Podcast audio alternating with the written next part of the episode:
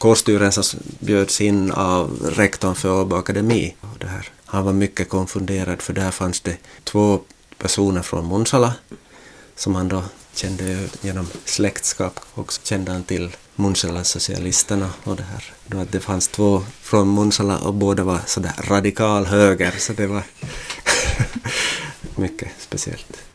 Det var ju inte på det sättet att alla ungdomar som var politiskt engagerade på 70-talet var antingen mittenförbundare eller vänstermänniskor, utan det fanns också folk som var engagerade på högerkanten.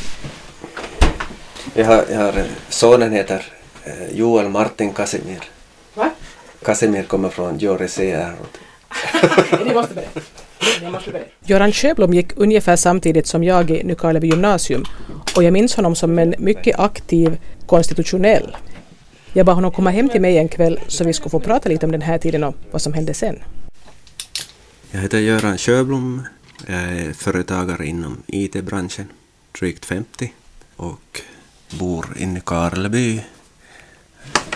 Gift med Maria och det här hon är klasslärare och vi har fyra barn och två har lämnat boet och, och två har vi ännu kvar tid. Jag minns det från skoltiden. Jag har ett foto någonstans där du hade jättelångt hår och såg ut som en någon sorts nästan hippieaktig. Mm. Kan det stämma det? Ja, jag tror att jag hade nästan lika långt hår som du har, har nu. Ungefär lika ljust? ja, lika ljust, ja. Men när var det? Det var det här äh, kring 75 någonting. Jag gick i gymnasiet. Ja. Ja, men det var nog kanske på i högstadieåldern som, som jag hade långt hår. Men ni var två stycken, det var en annan som hade mörkt hår ungefär lika långt har jag för mig på den där bilden som jag vet inte varför mm. jag har. Ja, det var min barndomskamrat som vi det här var nog lite hippieartade nog av det här. Han hade en sån där lång afghan han, som jag var lite avundsjuk på. Jag hade en, en det här fårskinnspäls då från Åströms i Kokkola. Men han hade varit efter till, till Stockholm en sån där riktigt. Länge sedan man har sett en afghanpäls förresten. Vet folk ens idag hur det ser ut? Jag tror att alla som minns 70-talet också vet vad jag pratar om. Ni andra, ni får fråga någon eller googla.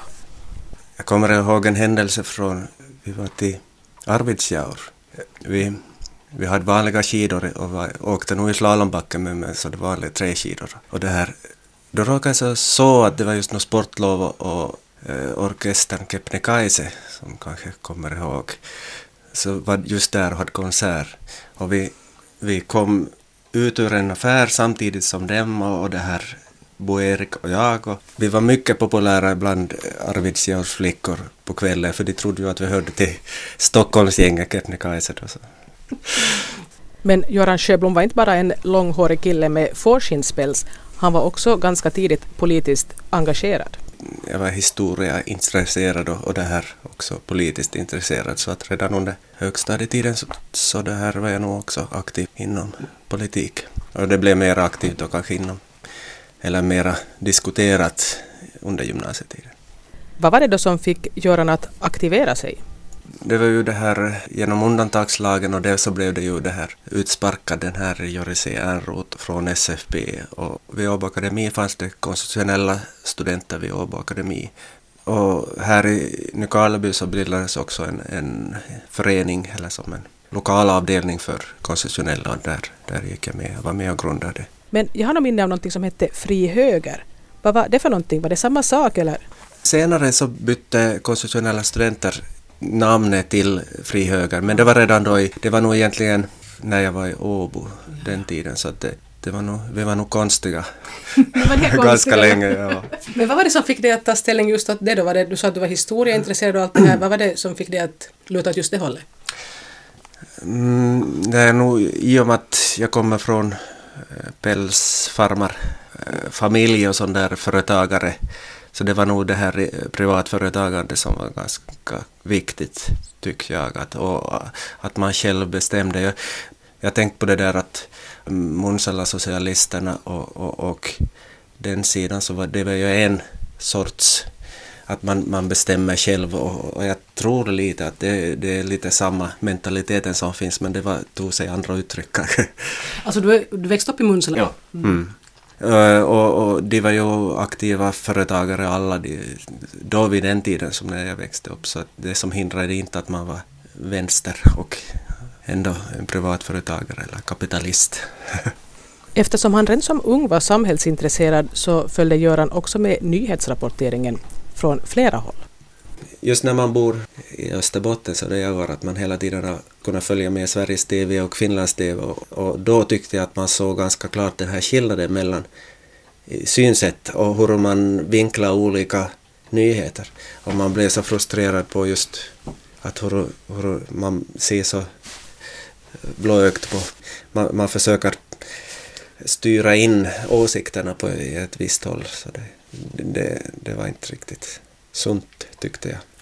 Så du tycks egentligen ha tänkt själv ganska mycket och funderat ut saker liksom på egen hand. För jag menar, det var ju hemskt lätt att man slank med i de här andra grupperingarna.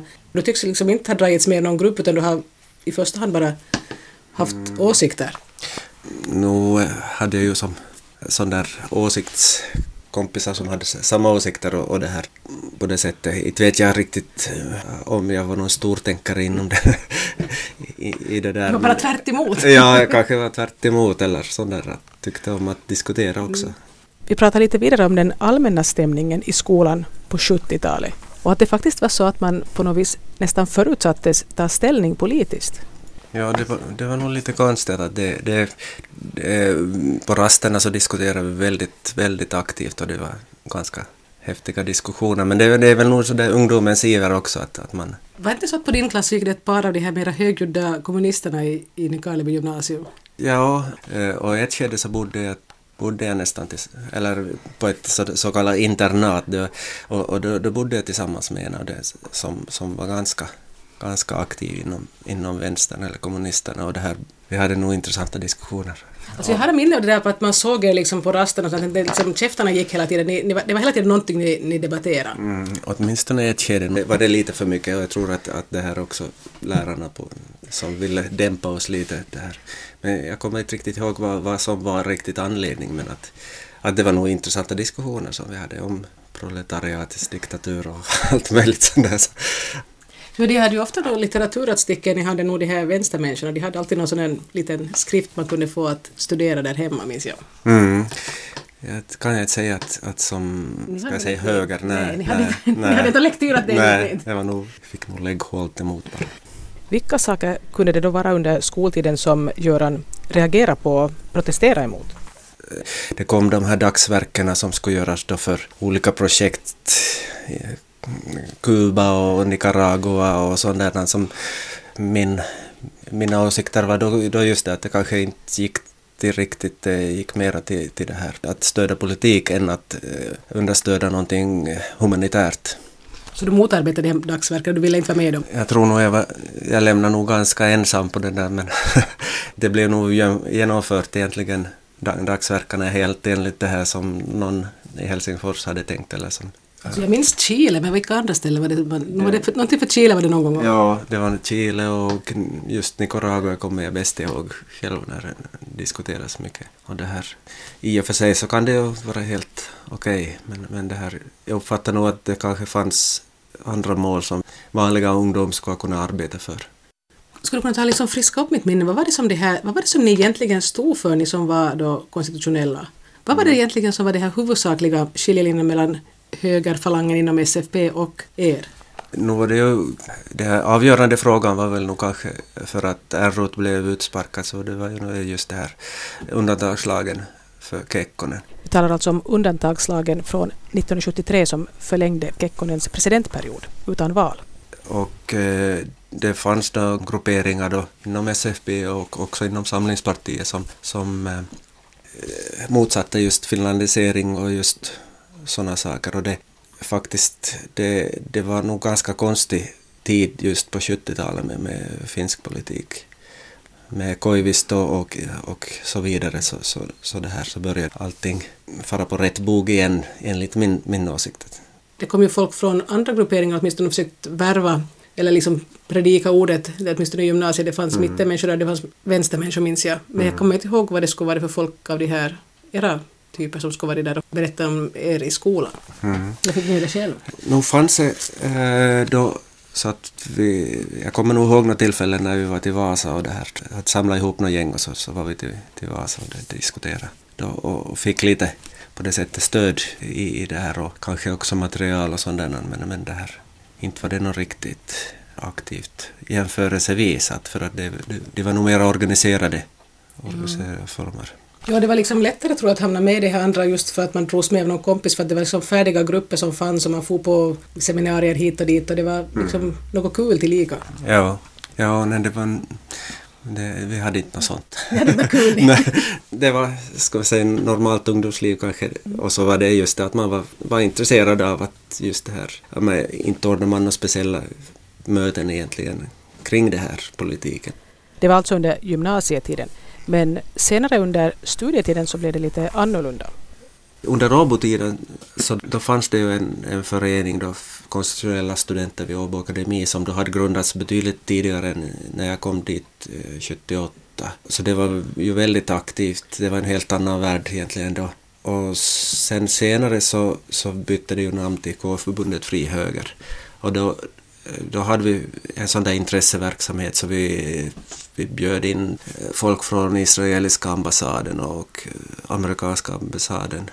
MTV då som Minus TV, det var ju som fri media det då. Och sen när vi hade från israeliska ambassaden så det var faktiskt ganska intressant.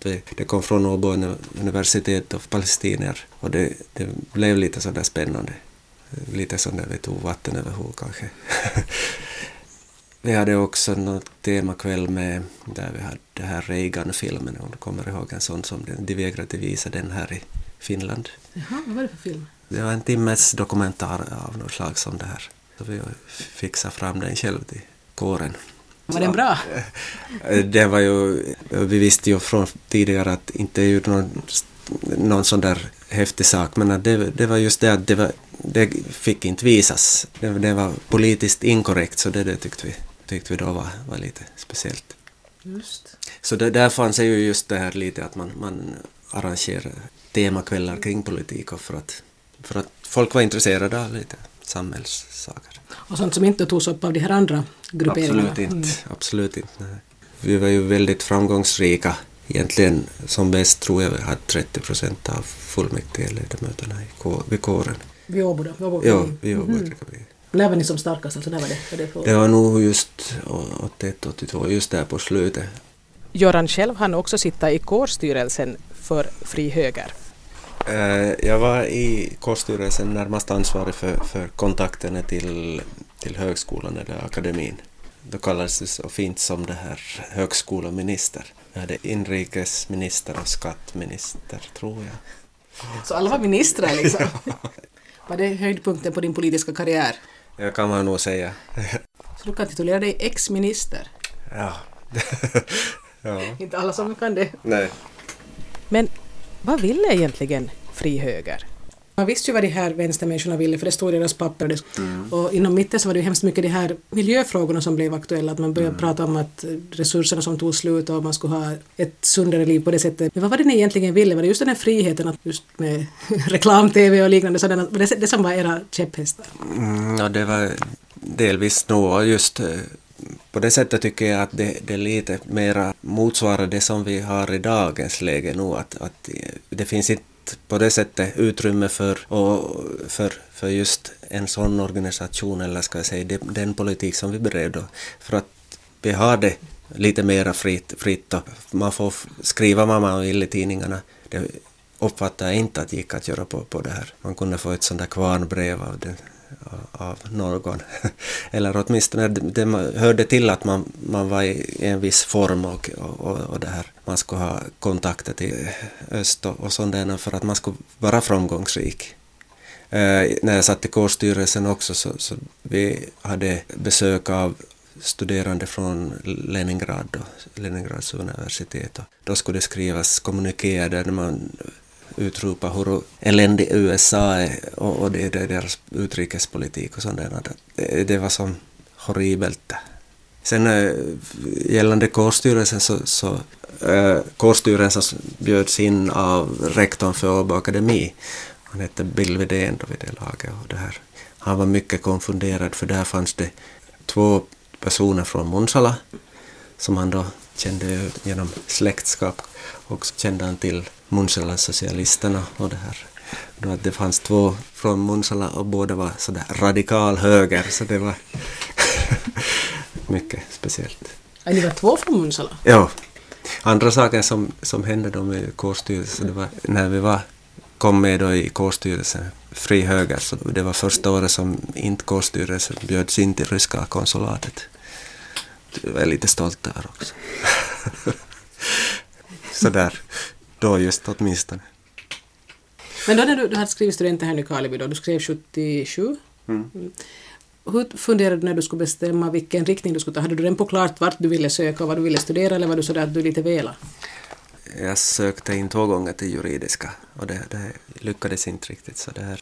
Och jag vet inte riktigt varför jag inte sökte till Hanken som kanske skulle ha varit det bästa alternativet då.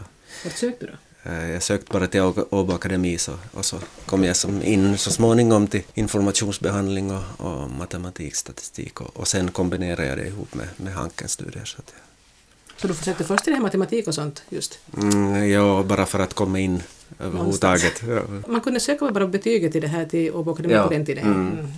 Så jag, jag läste till juridiska och så, så sökte bara med pappren till Åbo Akademi. Så att, och det, jag var nöjd med, med det här yrkesvalet nog på det sättet. Men det, det kanske eh, just politiska livet så ett år i kårstyrelsen och så där så gjorde jag att man, man ska kunna vara effektivare på det där.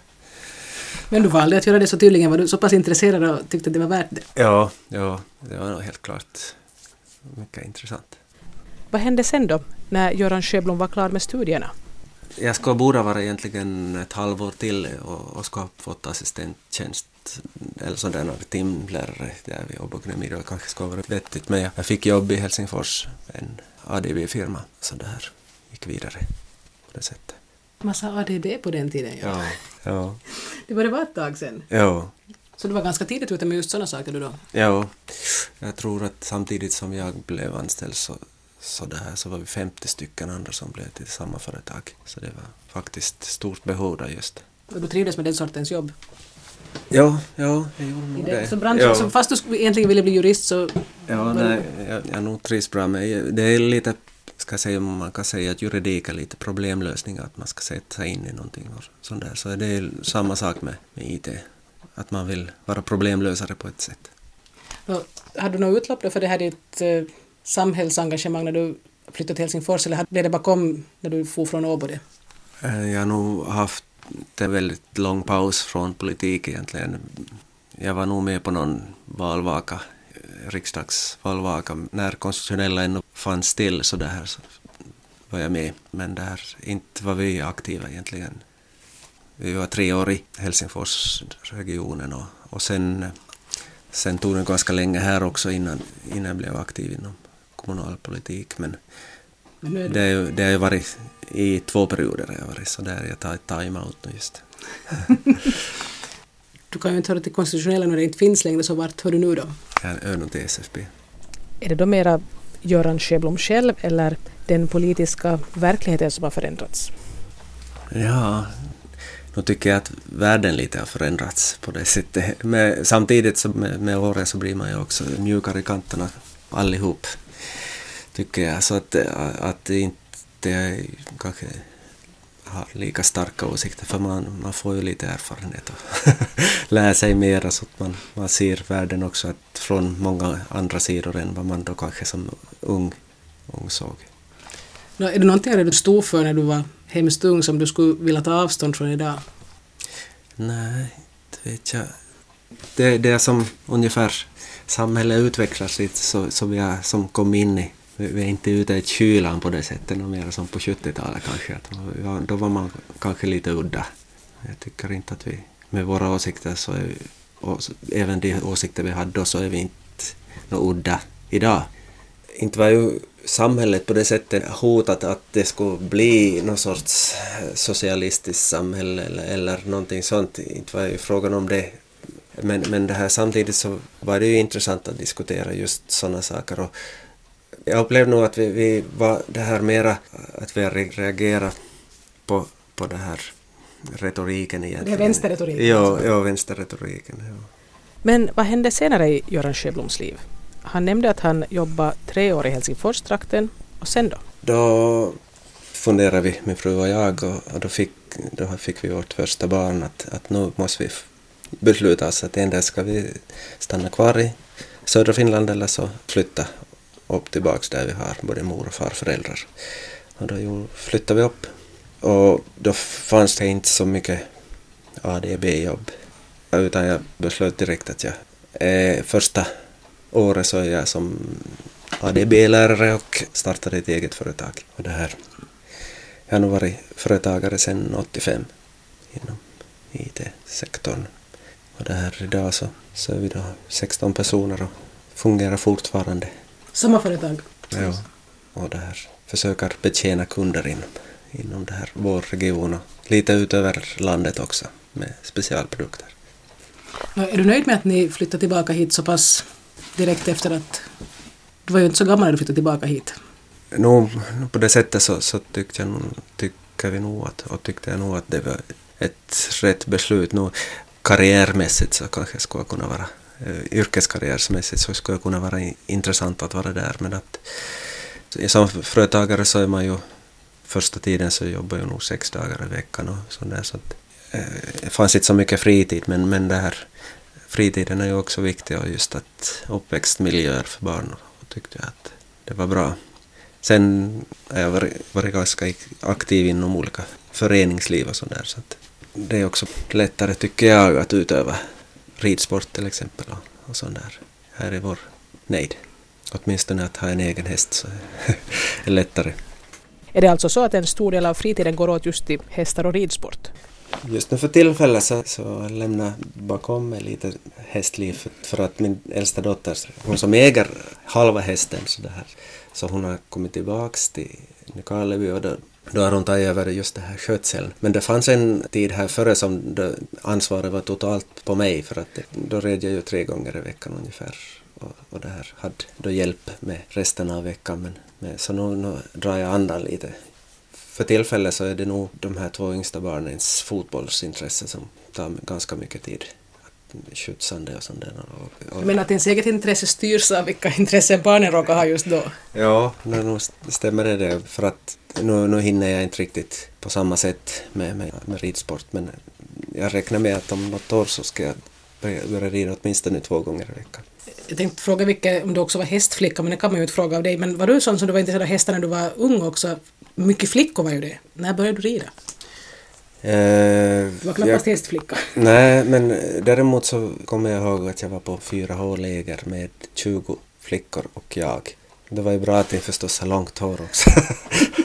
så det här, jag var ganska tidigt nog. Jag var ju nog det här cowboyböcker och sånt där. Som det här väldigt tidigt så var jag nog intresserad av hästar men det fanns, fanns ju sådana där bondhästar, eh, inte så många men, men det här och så det fanns det mycket möjligheter att rida. Någonting hade jag ju nog gjort men att det var ju nog först, först eh, när äldsta flickan var 20 år så då, då det här så det var helt i vuxen ålder som du började ja, rida? Ja, då fick jag som en anledning att nu ska vi börja rida och då började jag rida samtidigt som Vänta nu, har ni, hur många flickor har du? Har du tre flickor eller? Tre flickor, ja de två äldsta så blev nog hästbitna. Den tredje så har inte riktigt fastnat. Det, det kan ha mycket att göra med kompisar förstås det här också. Att, man, att om inte kompisarna heller är intresserade riktigt eller sånt där så, så, så, så blir det inte. Alltså jag förlorade ju nästan alla mina kompisar till hästarna, jag ungefär när jag var 11-12. Och jag var en gång på en ponny och föll av den. Och inte i världen att jag skulle ha varit på en häst igen. Jag blev livrädd. Så det var nog... Man ska falla av hundra gånger brukar de säga innan man blir riktig ryttare. Sådär. Men är du skicklig då på att rida? Nej. har du fallit av hundra gånger? Mitt rekord på en lektion så är tre gånger, på en så hopplektion. Så, där att, så att jag hoppar över hindret och inte hästen utan flyger över. Men det är normalt sådant för en som det här har, som rider två, tre gånger i veckan. Så nu hålls, hålls jag på en häst nu. Har du några sådana drömmar som du skulle ännu vilja uppnå och göra och hitta på här i livet ännu som du inte ännu har förverkligat? Jag menar, det här med hästar fick du förverkliga då i vuxen ålder och sådant. Finns det någonting du har ogjort som du skulle absolut vilja göra? Mm, ja, det vet jag. Jag tycker att jag planerar så riktigt långt framåt egentligen. Det som, som min fru och jag har sagt någon gång att vi ska som det här, bosätta oss vid Medelhavet när vi blir pensionerade. Men eh, det är nog sånt där, sånt där som vi skojar om lite. men annars tycker jag nog att man försöker leva ganska i nuet och försöka ta vara just på det som är just nu och, och göra det intressant och att man nappar på olika saker är öppen för. Det, man vet ju aldrig. Någonting, någonting sådär så att, att jag, jag kommer inte på någonting sådant som jag någon, någon Utom det med Medelhavet då? Ja, och, och också eh, just att man ska bli bättre ryttare också. att, man, att man ska kunna kommunicera med djuret så att, att man gör saker och ting. Att man, det är frågan om en kommunikation och det, där hittar jag en sån där glädje och, och intressant sak att, att man ska vara på ett och, och smälta ihop det en enda så, så, så, att man gör.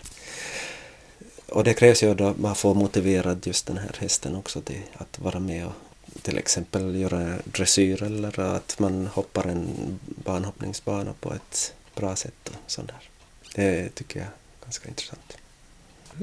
Vi, på det sättet är min fru och jag lite avvikande nu att, att jag som, som man är intresserad av, av ridsport och hon som kvinna så, så sysslar med karate. Och det här det, eh, jag kan inte riktigt tänka mig just, ska säga, eller det, det är inte sån där tävlingskarate som de sysslar riktigt med utan det, det är mer sådana rörelser och mitt tålamod räcker inte riktigt till. Däremot räcker det till nog att syssla med häst, häst och försöka bli det händer väl kanske lite mera. Jag tänkte på det, liksom, vilka saker tycker du nu då är viktiga att verka för liksom, när du har varit med i kommunalpolitiken och om du skulle vara med nu i någonting, vilka saker är viktiga för dig nu att försöka förändra eller på något sätt förbättra? Om man ser, ser på, på det här skolväsendet idag så vi måste försöka se till att vi, har, vi, vi ger bra utbildning åt, åt ungdomarna. Att vi kan inte som satsa på byggnader och bevara byggnader och satsa pengar på dem och, och sen i andra hand kommer just utbildningen utan det, det är frågan om det att vi, ska, vi måste se till att vi har, vi har en bra undervisning och ge en bra start åt ungdomarna. Det, så det, det är mera nog lokala frågor som kanske är intresserad idag, idag och det här att vi försöker utveckla vårt samhälle så att de ungdomarna som finns så tycker att, att okej, okay, det, det vi fick en bra start så vi vill komma tillbaka. och, och det här. Samtidigt eh, om man ser på Finland som medlem i EU och sådana så tycker jag att vi de gör ett bra jobb, jobb och det här att om man jämför med Sverige så tycker jag de, de tar ett de, de vill vara med men det är inte ändå riktigt med utan de, de står och velar lite. Finland så har gått med från första början i, i det där och det tycker jag är en god sak. Det finns negativa saker men det finns det med allting. Du tog snuset Ja, men där kanske vi också är lite just det där, vi har en mentalitet för just sån där finlandisering då att vi, vi, vi går med. Okej, okej, okay, okay, totalsnusig, okej, okay, okej, vi går med på det här. Jo, ja, jo, okej. Okay. Ja, lite för det, ja. ja man Istället skulle, för att i Sydeuropa skulle jag kämpa hårt liksom, och de skulle ha, inte skulle det hålla till. Jag tror att, att äh, tjänstemän så skulle ju ha, gör, det skulle vara bra att de skulle som ha ett sånt där yrkesutbyte på det sättet att härifrån far tjänstemän till södra Europa en period och de kommer hit och så, så det här försöker man jämna upp det här, hur man tolkar de här EU-lagarna och sånt där. För att vi, vi är ju ganska strikt att följa alla direktiv men då tar man det med lite mer enkelt. Att där, där skulle vi borde anpassa oss lite mer till EU eller Europa. Nu håller vårt samtal på att flyta iväg ut i Europa men jag höll på att glömma att fråga, hur var det riktigt med den här sonens namn? Han heter Joel Martin Casimir och det här Casimir så kommer inte från vår släkt utan det kommer från Jori C. George, George Casimir Ernroth. Så det är en liten minne av... Vet din son om varifrån han har fått sitt namn? Jag har nog informerat honom. Vad hade lett in honom på någon viss politisk inriktning i livet? Det var nog egentligen här eh, när vi diskuterade den här intervjun som jag berättade. Så, och jag gav honom en bok, eh, Simma med krokodilerna, som Jorise har skrivit. Jag tror nog han kommer att läsa det för han är, han är aktiv inom SU och, och, och det här politiskt intresserad nog. Så jag tror läser mycket. Så. Just så ja.